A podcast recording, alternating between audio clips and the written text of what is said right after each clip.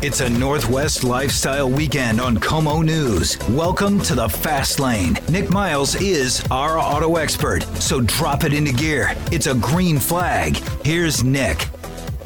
Well, hey guys, welcome to this week's show. Uh, we are at capacity in the studio here. Uh, Jen, Megan, Chris, and Ryan all in the studio because Hey, scoot over. we had we had some product that we wanted to talk about, and so they're all like thinking they're going to get some free stuff when we finish the show today. Uh, have you guys ever been caught on the roadside when your vehicle broke down, didn't start? Yeah, no. Everyone's nodding. This is radio. You got to talk into Yes, multiple times. What happened to you, Chris? It just wouldn't start. I, I don't know. My battery just Sat on the side of the road. I- that's about it. So you sat on the side of the road, and the resolve usually is what you call a garage. You call. I call family members and have them Oh. come jump my car. Uh, did they come up there with a tow truck? No, What? Your family doesn't have a tow truck? no. I thought your family ran tow trucks. Just because my family lives in trailers doesn't mean we own tow trucks. The the idea is so Megan, what's happened to you? What what happens to you regularly? Uh, you know, one of the kids will leave a light on in the car, and so then the next morning when I get out there, the car's dead. They run the battery down. So it's usually battery. That seems like most people are having battery problems, Ryan. I just leave the car for too long sitting and then So try the battery trickles out. Yeah. Yeah, we, we have we have a Project Suburban, a 1999 Suburban that has a six and a half inch lift, and uh, we uh, it has winches on as well, so it uses quite a bit of power, and that battery runs down, and we've had to replace it uh, several times. Um, so today we're going to talk to somebody uh, who has a item that fits in your purse, or in Ryan and Chris's case, your pocket, or maybe your I don't know what you what do men carry instead of a purse? It's your called a satchel. Your satchel, Fanny pack. your fanny pack bro bag. your bro bag. Um, inside your inside your bro bag you can have a little device that's about the same size as a cell phone that'll start your car and we're going to talk about that you know, coming up in the show. Also uh, if you listen to the show regularly you'll know i spent some time in corsica test driving the new jaguar e-pace.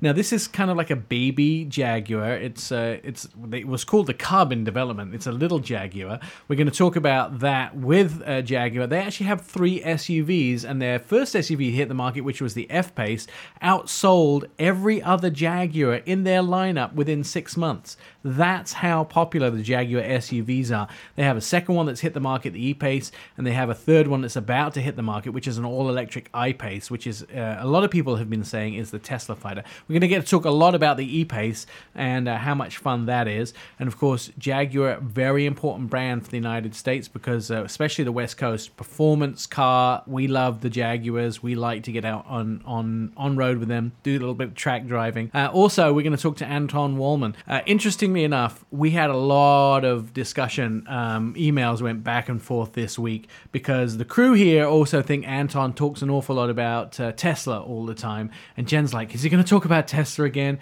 Interestingly enough, that is generating the most emails into the show. In fact, 90% of the emails into the show are about, about Anton talking about Tesla. And it's really interesting the stuff he has to talk about. Uh, today, he's also going to talk about SUV sales. We're going to find out about that. And yes, we're going to talk about Tesla. Uh, the fact is that now, if you want, if you're a Tesla owner and you want a Model 3, you can get one within a month because orders so many it seems like so many people have canceled their orders already with the Tesla Model 3 so we're going to find out about what that's all would you guys I know Jen's not an electric car fan. Chris what about you? I don't mind them. you don't mind electric car do you, so do you have a preference gas or electric I really don't have a preference as long as Alright. it gets me to and from. I'm Me- cool. Megan I'm from the Permian Basin, so I'm gas all the way. Ryan There's nothing aftermarket you can do to an electric car, so I'm not enthused at all. so wrong I do have to say, when my sister comes to my house, she's like, "I spent a dollar coming out to your house." I'm like, in, "Yay!" in gas In- it, she has electric. oh That's how much it would have cost her to drive all the way out to my house. Jen, how much is a dollar in your truck? Maybe Would someone mile. spit some gas in there? would it get you to the end of the driveway yeah, I could get to the end of the driveway. uh, Jen, you may not know this unless you've seen a picture of her. is is a very petite young lady, and she has a truck which I think Six inch lift. yeah six inch lift. The doorway comes up to her shoulders. We're going to be talking about that and so much more in this morning's Our Auto Expert. So stand by. The fun is about to begin. More Our Auto Expert with Nick Miles is coming up on KOMO News. Start your engines, and they're off. Back to our auto expert, Nick Miles. This is KOMO News. I was talking to Megan before we actually got on air today, and uh, Megan was telling me that she needed something to jumpstart her car, which is kind of funny because that's exactly what we're going to talk about today.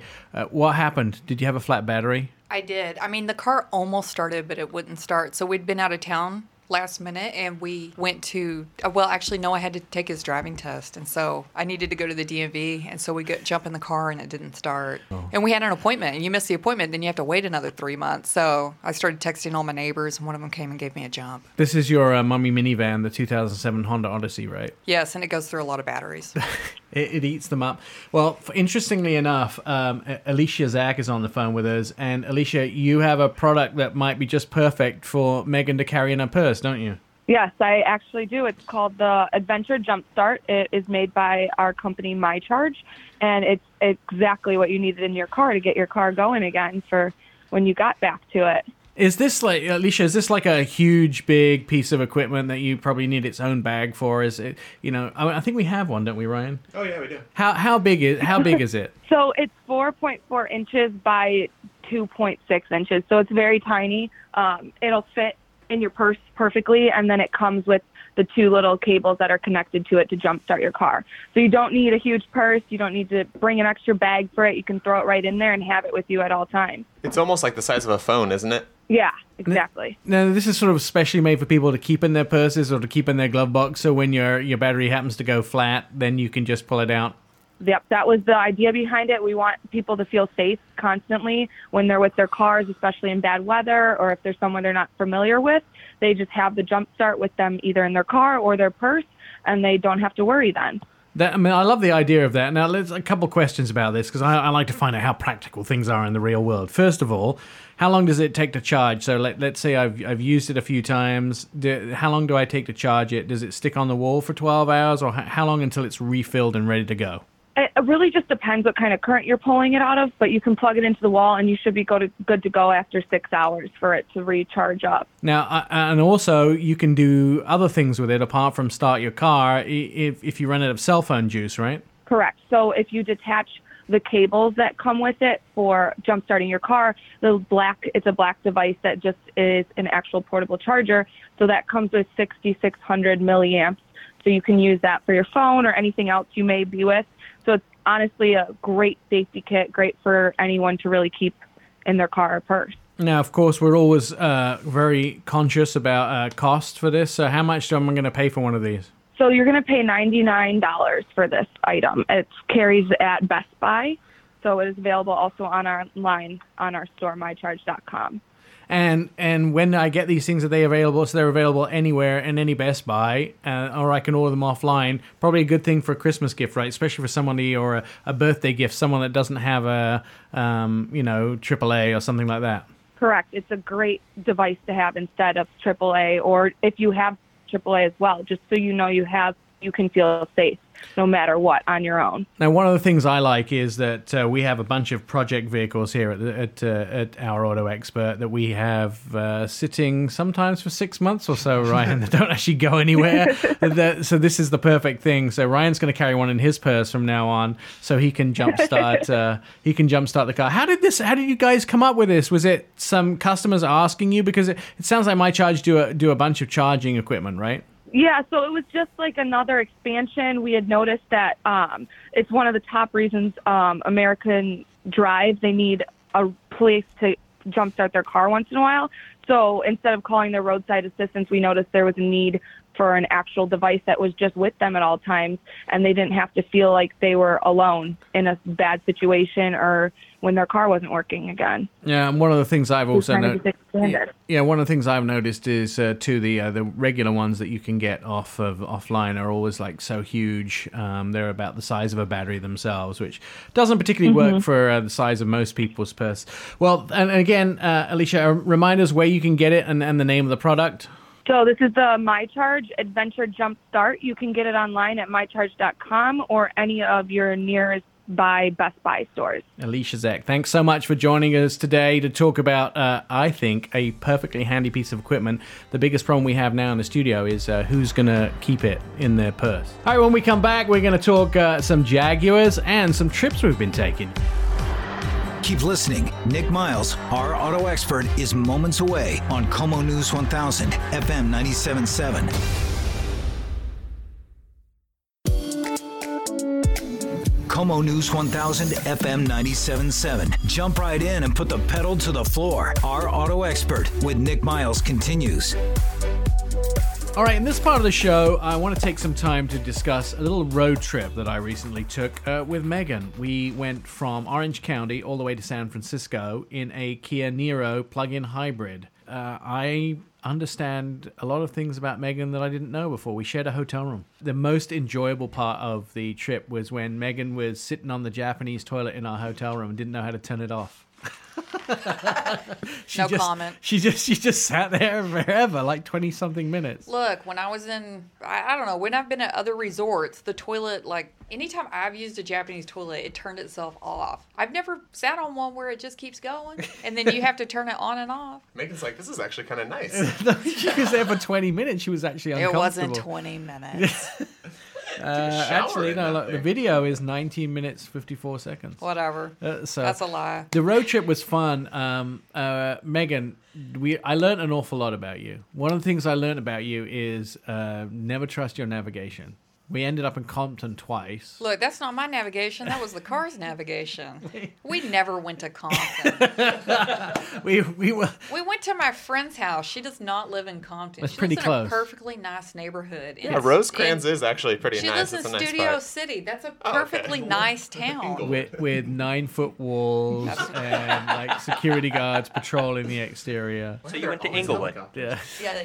Uh, Meg, Megan, you had a little trouble getting the charger out of the car, didn't you? Well, look, there's a button inside that says lock and unlock. And so I thought, well, I'll just hit the unlock and it'll unlock the charger. But it, it just wouldn't, I couldn't get the charger off. It's driving me crazy. So I thought, well, I'll just push the button harder. We have a But video. Nick, didn't and you then pu- know? or push the vid- Yes. push the button harder on the, the handle for the plug. I was just I don't know. I couldn't figure out what's going on. I had to call the Kia guy and ask him how to get the stupid car unplugged. I Just over there laughing the whole I time. I felt really bad because after it was all over, uh, she found out. Megan found out I knew that you have to hit the door unlock button he did. on the He key. didn't know. He didn't And- know. He says he knew, but he didn't know. Oh, well, because I was like, I'm standing there taking video of Megan with both feet on the side of the car, trying to pull the electric charger out, going, "It won't come out! I can't believe it!" The video went crazy viral, crazy viral. Because I'm an idiot. Was- Eh, but here's the thing. Here's what you need to know. If you're driving a plug-in car, if you unlock the door and unlock it, the car door, not the plug-in door, it'll unplug. And you got it unplugged eventually, right? Yes. and we got it out. And the road trip was kind of fun because we there was a competition involved, and we discovered a loophole in the competition, didn't we? We did. As soon as we read the rules, Nick's like, I found a loophole. and so we discussed it and we were like, oh, yeah, we've got this. And we did. We won. We won. We So, nailed it. yeah. So they said you got a thousand points for each charge on the car. They didn't say that you had to have the car fully charged, and they didn't say how long you had to charge it for. So Megan and I, between Orange County and San Francisco, hit 31 charging stations. That does not and surprise got me. 31,000 points. And then they gave us uh, $500 cards for gift cards for our expenses, like hotel rooms that night and meals and, and anything else we knew. And I also donated all of my $500 to buy um, those wireless collars for the local Humane Society because they'd had all the fires in California. Yeah. So the owners could actually put them on their dogs, and if there was another fire, be able to track their dog down, you know, if something terrible happened. So nice. All right, that was our little road trip. Coming up, we're going to be talking to David Larson about that new Jaguar E-Pace, and uh, still on the docket today, Anton Wahlman, our crazy mad scientist who is an independent analyst and investor, is going to tell us all about Tesla. KOMO News 1000 FM 97.7. Our auto expert with Nick Miles will be right back. Our auto expert continues on KOMO News. Here's Nick Miles. So you guys have heard me talk a lot about the fact that I spent uh, around four or five days in Corsica, um, being very Napoleonic with my hand inside my shirt for about uh, for about almost a week, a working week, and I was there to test drive uh, the Jaguar E-Pace. Dave Larson is is joining us on the phone from Jaguar. Uh, Dave, first of all, thank you for entertaining uh, the our our auto expert crew in uh, in in Corsica. Why did you guys choose Corsica to launch the new E-Pace? I'll tell you, we're always looking for exotic places, and uh, that couldn't have been a better place uh, to highlight the new driving dynamics of the uh, E-Pace. I like the fact that you had a sand course for me to go drift the car in. That was probably the most fun I had. Although, for some reason, they'd only let me go around twice. I'm not sure if I have a if I have a reputation or I was limited in any way. So let's talk a little about the E-Pace. You know, Jaguar well known for their performance vehicles, and just so the crew get it right, it's Jaguar not Jaguar, which a lot of Americans have a problem with. Uh, they well, you're well known for your performance cars, uh, starting right back when you uh, obtained Swallow Sidecar and then sort of became this speedy brand. Uh, heyday of racing, of some incredible cars that we're all super familiar with. Race car drivers like Stirling Moss, those those type of guys who drove Jaguars. But now SUVs are the flavor, and you guys were really quick in responding with three different SUVs to the market, weren't you? Uh, yeah, and I'll tell you, we made it a commitment two years ago, and uh, we launched uh, what we called the new generation of Jaguar. And uh, that commitment was to offer more aggressive pricing on the existing models. We only had three uh, vehicles at that point in time. And also to uh, expand the brand into new segments where we weren't competing. So uh, the first editions were the F Pace uh, and the XE. F Pace uh, quickly became our number one selling model, and we're now adding to that SUV uh, lineup with the uh, latest edition of the E Pace. The F Pace actually outsold all other all all other brands immediately, right? All all other models. Yeah, within uh, its first year being available, that vehicle went on sale in May of uh, 16 and uh, quickly became uh, the number one selling model for Jaguar. And when you look at the segments and the growth in SUVs, it couldn't have been better timing for us. No, and I think was one thing I, I, I love my Jaguar cars. Um, it was always tough to see uh, you know, everybody running to the SUVs and Jaguar not having one. And as soon as you brought one to market, it was it was absolutely awesome. Let's jump to the E-Pace there was other trim levels that were available for journalists but we don't get those. We get two engine choices and i have to say uh, or two, one engine choice with two different tw- tunings in the us amazing turbo. I mean the, the vehicle is a lot of fun to drive. We're not getting the diesel and you guys have, have hit it out the park with diesels recently. So what was the reason the united states didn't get the diesel? What we've seen is uh, great success in diesel in the um, six cylinder offering that we currently have in Range Rover, Range Rover Sport, and Discovery. Uh, we're running about a 15% model mix, and uh, we also offer a four cylinder diesel in F Pace, Velar, and uh, XE and XF. And we see about a 8 to 10% model mix. So with the introduction of the E Pace, uh, we were keeping, or we are keeping it simple for the initial launch, and we have the two uh, power outputs of that four cylinder Ingenium engine, which, by the way, uh, just received one of Ward's Automotive's top 10 uh, best engines. Yeah, it, it, was a lot of fun to drive. So, what sort of fuel economy are we getting out, out of that vehicle? So, uh, we have a uh, estimated uh, combined fuel economy of 24 and 25 for both the 246 and 296 horsepower engines. Let, us talk a little bit about the design of the vehicle because this vehicle, very different design from anything Jaguar have done before but at the same time, you've encompassed a lot of uh, the F type inside the vehicle. Yeah, you know, uh, a lot of manufacturers just have one design and they implement a different size. Um, we've taken a completely different approach with the E-Pace. Uh, it it has a similar silhouette to the F-Pace, but all the styling cues uh, were really drawn from the F type. When we come back, I want to talk about technology, safety, interior, uh, and the fact that you can get two bottles of gin in that center console. That's my favorite part of the car. Uh, we're, we're, with, we're with Dave Larsons from Jaguar. Uh, we'll be talking more about the E-Pace when we come back. Stay tuned. There's more to come with Nick Miles on KOMO News.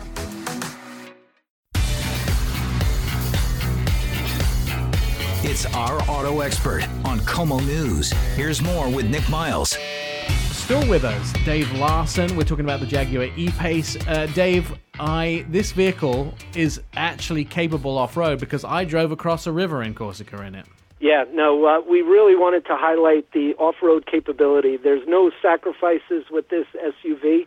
It has incredible on-road performance, which you got to see on uh, the roads in Corsica, and I don't think there was more than uh, a 200 feet stretch of straight road. Everything was incredible curves. But off-road capability, you have that sure-footedness of the all-wheel drive system. A lot of SUVs can be too too tall for people to get in and out, but this, even though it's an SUV and has that capability, it's not like uh, you know a foot and a half off the ground. It's still reasonably easy to get in and out of.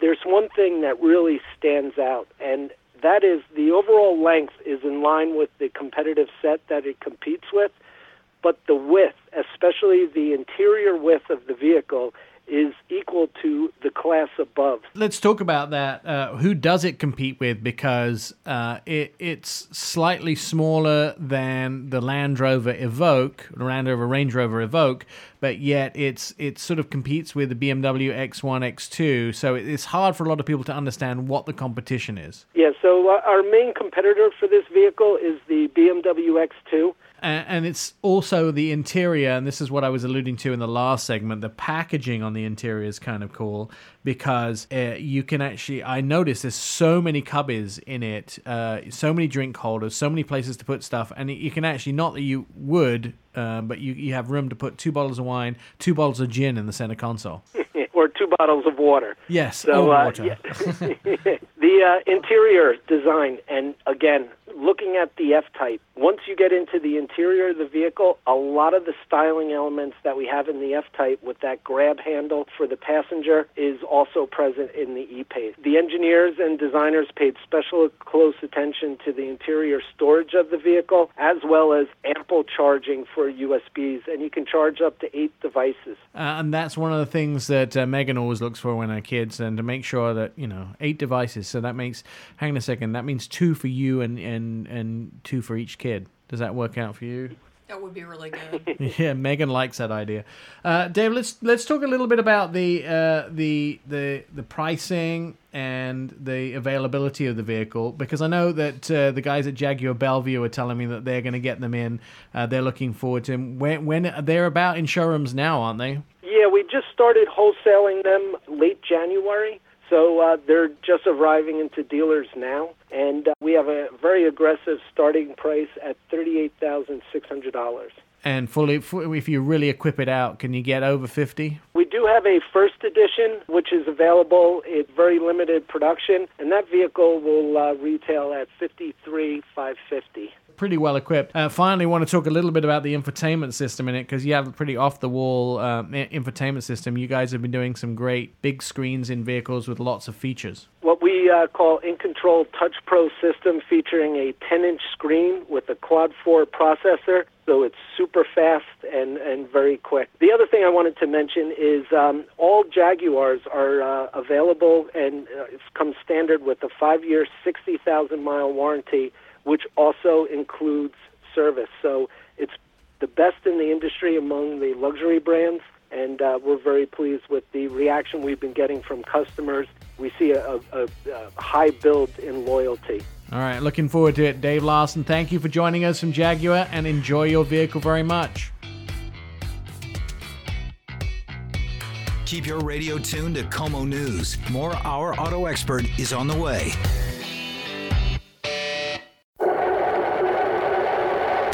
He's Nick Miles, and this is Our Auto Expert on KOMO News 1000, FM 97.7.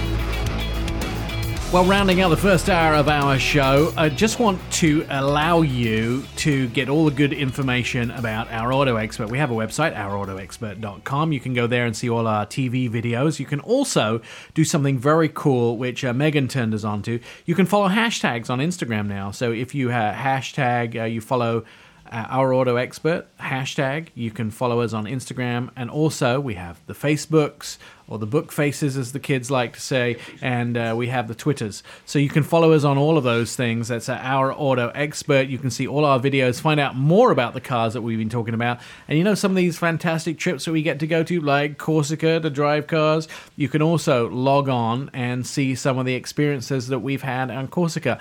Also, if you put that hashtag in, you should be able to see the video of Megan trying to pull the charger out of the car. We're also going to talk to our crazy mad scientist who knows all about EVs, Anton Wahlman. There's that and much more as our delve into the automotive industry continues this morning.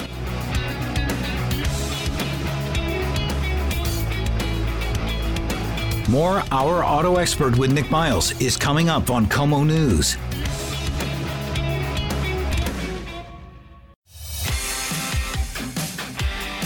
Start your engines, and they're off. Back to our auto expert, Nick Miles. This is KOMO News.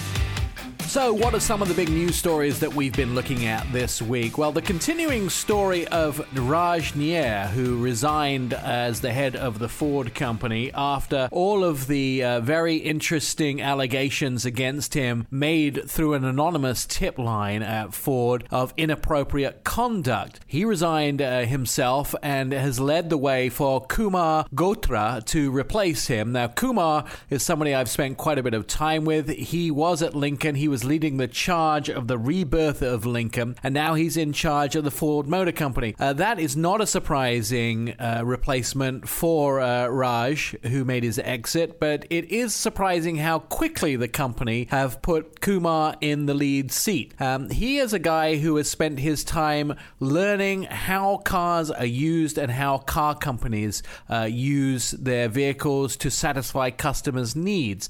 So instead of asking customers what they want with a new car. One of the things that Kumar decided to do was allow them to go about their daily lives and observe what they wanted at Lincoln and found out that what people ask for isn't always what they want and what they use. In fact, uh, some things that they ask for they don't actually need, and what they need is what they look for in a vehicle. Now, I'll give you an example of that because it's kind of a complicated statement.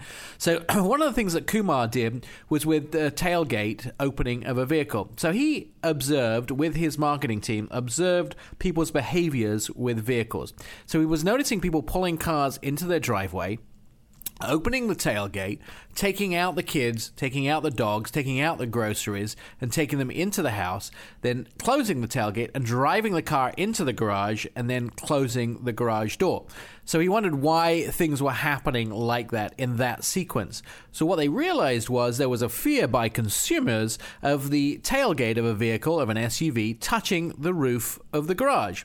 So, one of the things that they did after realizing that was they allowed people to set the height of the tailgate opening. And so, once they'd set the height of that tailgate opening, they could then open their tailgate without any worry about it hitting anything hanging down from the garage ceiling, of hitting the ceiling itself, and could unload all their groceries. And so, the result is that people were driving their vehicles into the garage, opening the trunk, unloading the kids, the dogs, the shopping, the groceries, closing the trunk, and then closing the garage. Which is a different sequence than it was happening before. So he's a very observant uh, individual. Uh, Kumar will be now taking over the residency of the head of Ford for North America, and we expect very little change on the consumer side. But it is an interesting uh, way in which Raj Nair left as the head of Ford Motor Company amongst those allegations of uh, some inappropriate conduct. I don't think we'll ever know what the inappropriate conduct was unless there is a private lawsuit outside of the company. But what we do know, it was enough for him to tender his resignation. Uh, the other big news Volvo announcing a new wagon, the V60, that after some of the pictures were accidentally released accidentally on purpose by one of the Baltic uh, marketing or media websites uh, outside of the embargo. So pictures of the new V60, which is their uh, sort of mid-sized wagon, uh, started leaking onto the internet. And yesterday they actually showed more pictures of the new V60 with its announcement back in the week. And also Volvo's XC40, which is their small compact SUV that has been designed and uh, led two journalists in in the last week. Lots more coming your way, including Anton Wahlman as we continue with our show. Keep listening. Nick Miles, our auto expert, is moments away on KOMO News 1000, FM 97.7.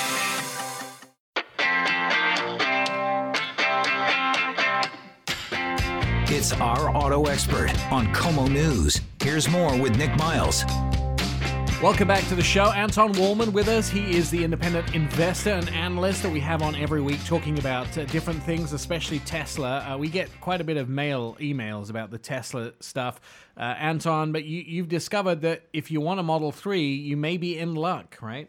Yeah, that's right. So basically, we have a line supposedly of 455,000 people as of a few months ago. And if you were to get in line now, it would say that you would get your car sometime in 2019. However, there is a loophole that just emerged here in the last few days, and that is that people have now discovered that if you are an existing Model S or Model X owner, you can essentially order your car now and they will quote you delivery within about a month. So all it takes for you to uh, get this privileged position in line is to be an existing owner, which of course begs the question, what if you basically went out right now today to your friendly Tesla showroom, picked up a used Model S for 35 grand or something along those lines, and then placed an order for the Model 3, and then when you got the Model 3 a month later, you turn right around and sell that used Model S. Then this sounds like very unfair. These people who are on a waiting list supposedly are going to have another year to go or so so before their Model 3 arrives in their driveway, and now suddenly there's a loophole. That That's a bit unfair for those people that, that got in line and spent all night signing up as soon as they became available, right? That is certainly the argument that they would claim. There is, of course, a counter argument to that, and that is that Tesla, of course, has the right to set. I mean, Tesla never, first of all, Tesla said in the beginning that if you are an existing Model S or Model X owner, you have priority in the line. What is more surprising here is that even for them, if you were to actually order the car now, as opposed to having placed your deposit two years ago, you it, you would only get your car in a in a month. I mean, you would have have thought that if you placed your deposit now, it would take you at least several months, maybe a half a year, maybe eight months or whatever. And even with that privileged position, it would take you that long. But that is really the surprising part. Now, of course, you could say, is this unfair or not? Well, Tesla also views it uh, in this following way, and that is that Tesla would like the first owners of the Model 3 really to be existing Model S and Model S owners because the Model 3 is, of course, a very peculiar car that is also, they, they really don't have the quality under control yet. Is there an improvement in, in the Model 3 delivery and production? Because uh, the last information we had at the sales call, which was uh, around the same time as the Chicago Auto Show, that they were still extremely far behind and not catching up. Um, uh, uh and is there any any news on them making more Model 3s than, than they have been in the past? So Bloomberg actually published a very interesting tracker. You can go to Bloomberg and look at it. They update it every day, and they're basing, you know, basically a a tracker of production of Model 3s. Basically, they're now up to, as of the middle of February, to just a tiny hair over a thousand unit per week, so about a thousand thirty or something like that.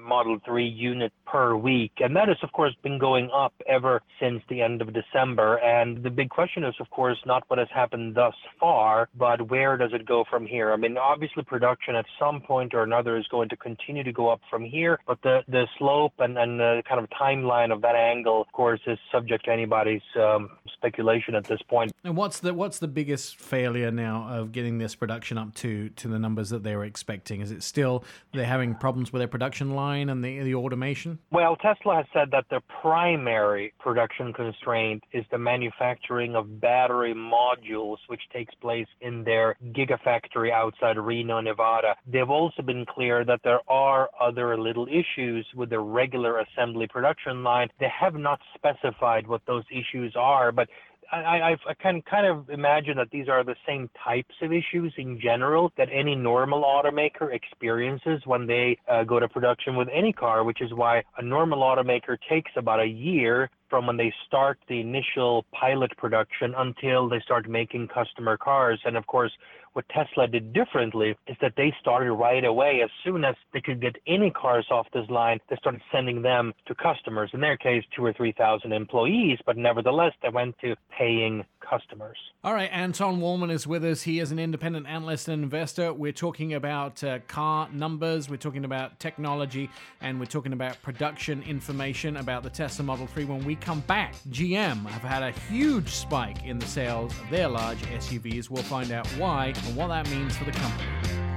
Keep your radio tuned to KOMO News. More Our Auto Expert is on the way. KOMO News. Time to set it on cruise control. This is Our Auto Expert. Here's Nick Miles. Anton Wahlman still with us on the phone. We're talking about uh, the very big changes in General Motors unibody SUVs. So they've seen a spike in SUV sales of the Chevrolet Traverse and the Buick Enclave in the United States. Why have they seen this big jump in numbers? Uh, the first generation of the General Motors unibody large uh, SUVs that came out in 2008, the Chevy Traverse and the Buick Enclave, were really old in the tooth and they were replaced in the fall of 2017 with an all new generation. And these uh, two vehicles are made in the same factory in Lansing, Michigan. They are the only two vehicles that are made in this factory. They have in their first four months of sales in the United States have had a tremendous success in that they are up 25% year over year. And that is a pretty big number. And when you extrapolate these numbers out to an annualized production, it tells you that just the sales in the US alone is at a rate of 200,000 units a year combined between these two vehicles. So if you add some export sales, and these cars are exported only to a handful of countries such as Canada and Mexico, uh, you basically get to a production of almost right about a quarter million units per year, which basically tells you that this factory is now working at absolutely full capacity. So the reviews for these two vehicles have been tremendously good on all fronts. You can look through all the journals that have test driven them. They get two thumbs up and class leading this, class leading that. And uh, there should really be no surprise that they're doing very well. But uh, still, from these levels, a 25% year over year sales increase is very impressive. And these, of course, are for General Motors overall as a company some of their most profitable vehicles where they don't have to discount them very much where their profit margins are high to begin with. Now, let's talk about these these big vehicles because this is where the money's made, right? This is I think there's 9 vehicles in General Motors that make a majority of their income and they're all either trucks or SUVs. That's about right. Yeah. So the most famous factory that General Motors has is of course the one that is located right outside of Dallas, Texas. That's where they make the body on the frame large SUVs, Chevy Tahoe, Suburban, GMC Yukon, and Cadillac Escalade. They make those to the tune of uh, over a quarter million a year. And they had a little bit of a rough year in 2017 in the United States. They were actually down collectively 5%, whereas the Traverse and the Buick Enclave were up 2%, mostly as a result of the strong performance in the last quarter of the year when the all new generation had come out. But these other large vehicles for GM are a little bit old in the tooth now. They came out in, I believe, 2014, uh, and they've done rather well. But of course, these models, uh, with a few years under the belt now, uh, are now really being surpassed in the market by the refinement of these vehicles that are made in Michigan that are of a newer generation that are of a far smoother ride, better steering, better handling. You essentially get the same interior space, but the exterior is just a little bit easier to handle. Now, one of the interesting statistics about people replacing their vehicles was from General Motors themselves that talk about these large SUVs and trucks. People tend to keep them 11, 12, 13 years on average. So they should be looking at, at when the majority of these vehicles are 11, 12, and 13 years old and then bringing out new ones to coincide with that age, uh, therefore putting people right back into the new ones. And is that what they're waiting for? Are they waiting for these Americans to reach that maturity age? Yeah, I think uh, the replacement cycle in terms of new um, generations of these vehicles coming out I think are going to dovetail largely the large pickup trucks. Of course, GM showed here just in early January a new generation of the Chevy Silverado full-size pickup truck. That one will start uh, manufacturing here in the fall of 2018 as a 2019 model. And I think it's reasonable to expect that a year after that is when GM is going to replace these large body on frame SUVs that are made in the factory outside of Dallas, Texas. When we come back, uh, Anton Wahlman is our guest. We'll be talking about the opposite trend over at Ford, where they could do with some expansion of their large, larger vehicles. You're listening to Our Auto Expert. More Our Auto Expert with Nick Miles is coming up on KOMO News.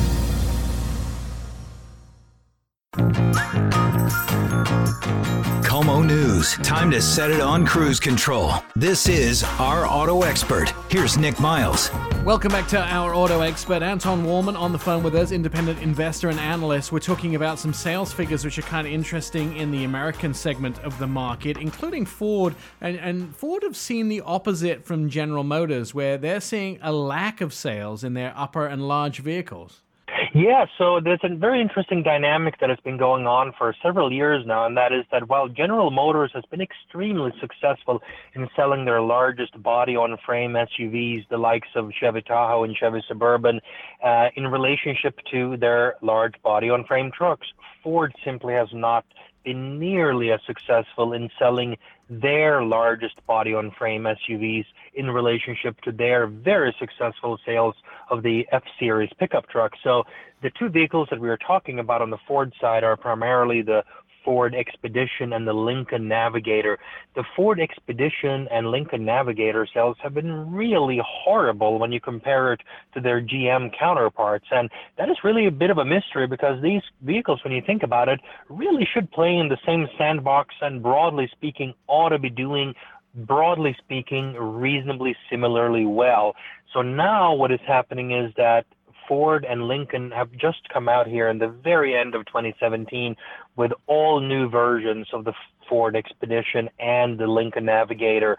And sales are really starting to pick up in this transition to this new generation of largest uh, Ford and Lincoln SUVs. And they are just announcing here in February that they're expanding the factory in which these vehicles are made so that they can produce more of them. So I think what we can see here for the rest of 2018 and beyond is that Ford might just start to narrow the gap between them and General Motors in the sales of these largest of all SUVs. Does anybody outside of the American market make any dent? Uh, you know, QX80 from Infiniti or uh, the, the, Nissan Armada, are they making any uh, dent into this same segment? Yes, they are, and yes, they have. So both Nissan and Toyota are the purveyors of other body on frame three row SUVs in the United States. And if you look at their ratio of SUVs to body on frame pickup trucks, their ratios are even higher than GM. And of course, even GM's ratio is uh, three or four times higher than Ford. So you can just ask yourself, why are those SUV to pickup truck ratios so high for Nissan and Toyota? And the answer in their cases is really that uh, their sales of pickup trucks is a lot smaller than GM and Ford. Now, so there is a new uh, yes, the Armada and the QX80 are doing very well uh, and so forth. But then the absolute numbers are still fairly small for both of them. Now, with the new XD from from Nissan, does are you expecting a um, newer, you know, more big vehicles in that segment, or are they gonna, just going to stick with what they have, the Armada and the Infiniti QX80? Well, I I think that what you know the new QX80, of course, is doing pretty well for them. But again, the the numbers are the absolute numbers are pretty small, even though the growth rates both for Nissan and Infiniti are are quite healthy. So, I mean, the new um, Armada, for example, which came online here in the in the September 2016 timeframe, had a, an absolute blockbuster 2017. I think they were up almost 200% year over year because the new model was so much more attractive than the old one. But I think we also need to look forward about 18 months down the road here when Ram and uh, Jeep with the um, uh, the Jeep Wagoneer and the Jeep Grand Wagoneer are set to come to market. They are going to enter this space. They're going to enter this segment, and they are going to be a very tough competitor, I believe, for both Ford and General Motors. So whereas uh, Ford will most likely have a blockbuster 2018 here with the Ford Expedition and the Lincoln Navigator, and probably well into 2019 as well. And then, of course, the all new generation of GM body on frame SUVs will come on in late 2019. That will also be the moment when uh, the Jeep Wagoneer and Grand Wagoneer will sort of re-enter the U.S. market, and they're going to take share away from somebody. And I think both GM and Ford Ford will start feeling the heat at that time. Anton Wahlman, always a pleasure to have you on the show. We'll look forward to finding out more about the inside workings of automotive companies when you join us again next week. More Our Auto Expert with Nick Miles is coming up on KOMO News.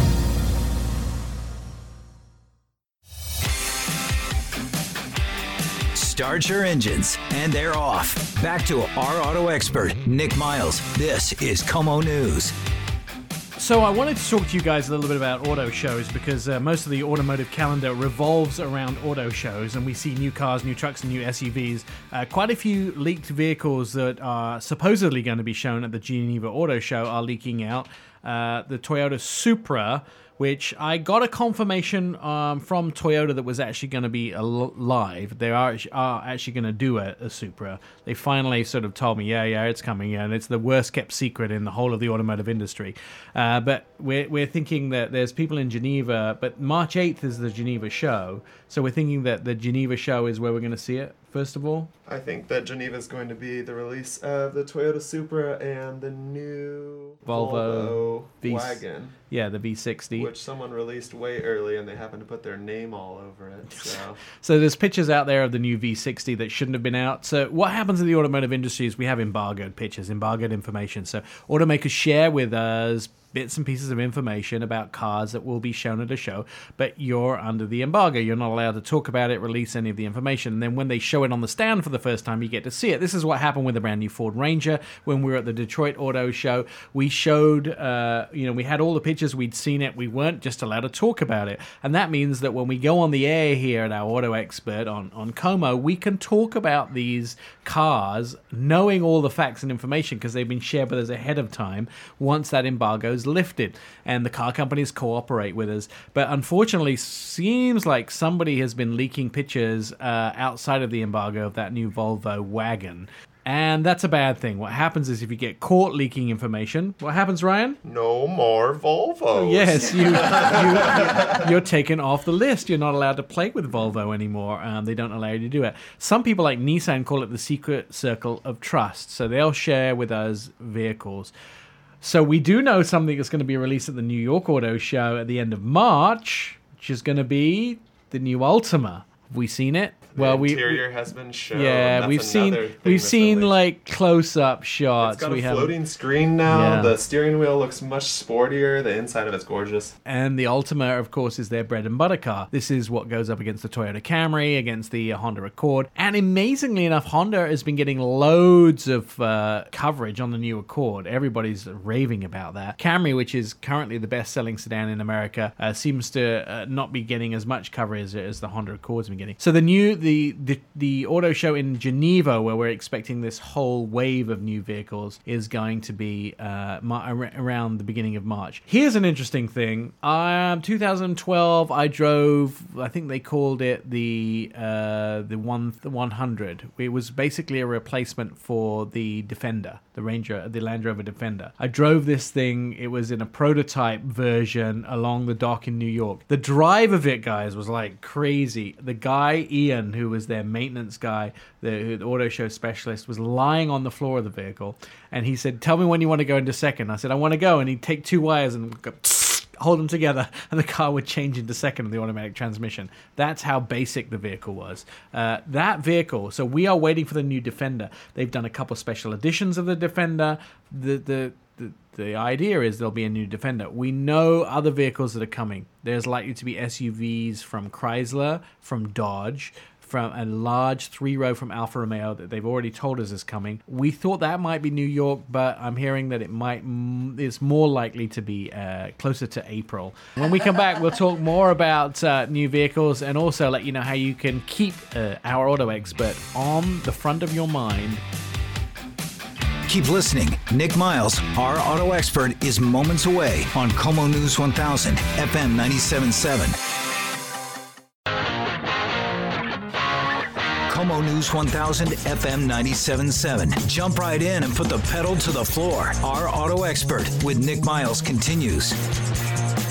Well, thanks for listening to this week's show. The whole team is very uh, honored that you spent some time with us. Uh, Ryan, Jen, Chris, and Megan are here. Uh, Megan's off to vacationing some exotic place for the next few weeks. So Orlando. Yeah, well, it's sort so of exotic. exotic. I will say that if you want to email us, you have information you want to email us. I'm going to give you my personal email address here so you can send me any information. It's Nick, which is N I K, at ourautoexpert.com. You can, of course, go to ourautoexpert.com 24 7 to catch up with all the latest cars current information stuff. And also, we will be we'd be very happy to answer any of your car questions. Uh, don't forget to follow our hashtag on social media, which is hashtag our auto expert. Jen, what other accounts do we have? We have the Twittage, we have Twitter, the Instagram, Instagram. Facebook. Yeah, and, and, multiple different. And then yeah. you can follow us personally as well. And Megan's at Mommy Travels, and uh, you can follow Ryan and Chris. Chris is at at trailerpark.com. you, can, you could Chris. Uh, we will be back, of course. Send us emails, send us uh, messages. We'd be happy to answer any of your car questions. Uh, we'll see you next week on Our Auto Expert. Stay connected, stay informed. This is KOMO News.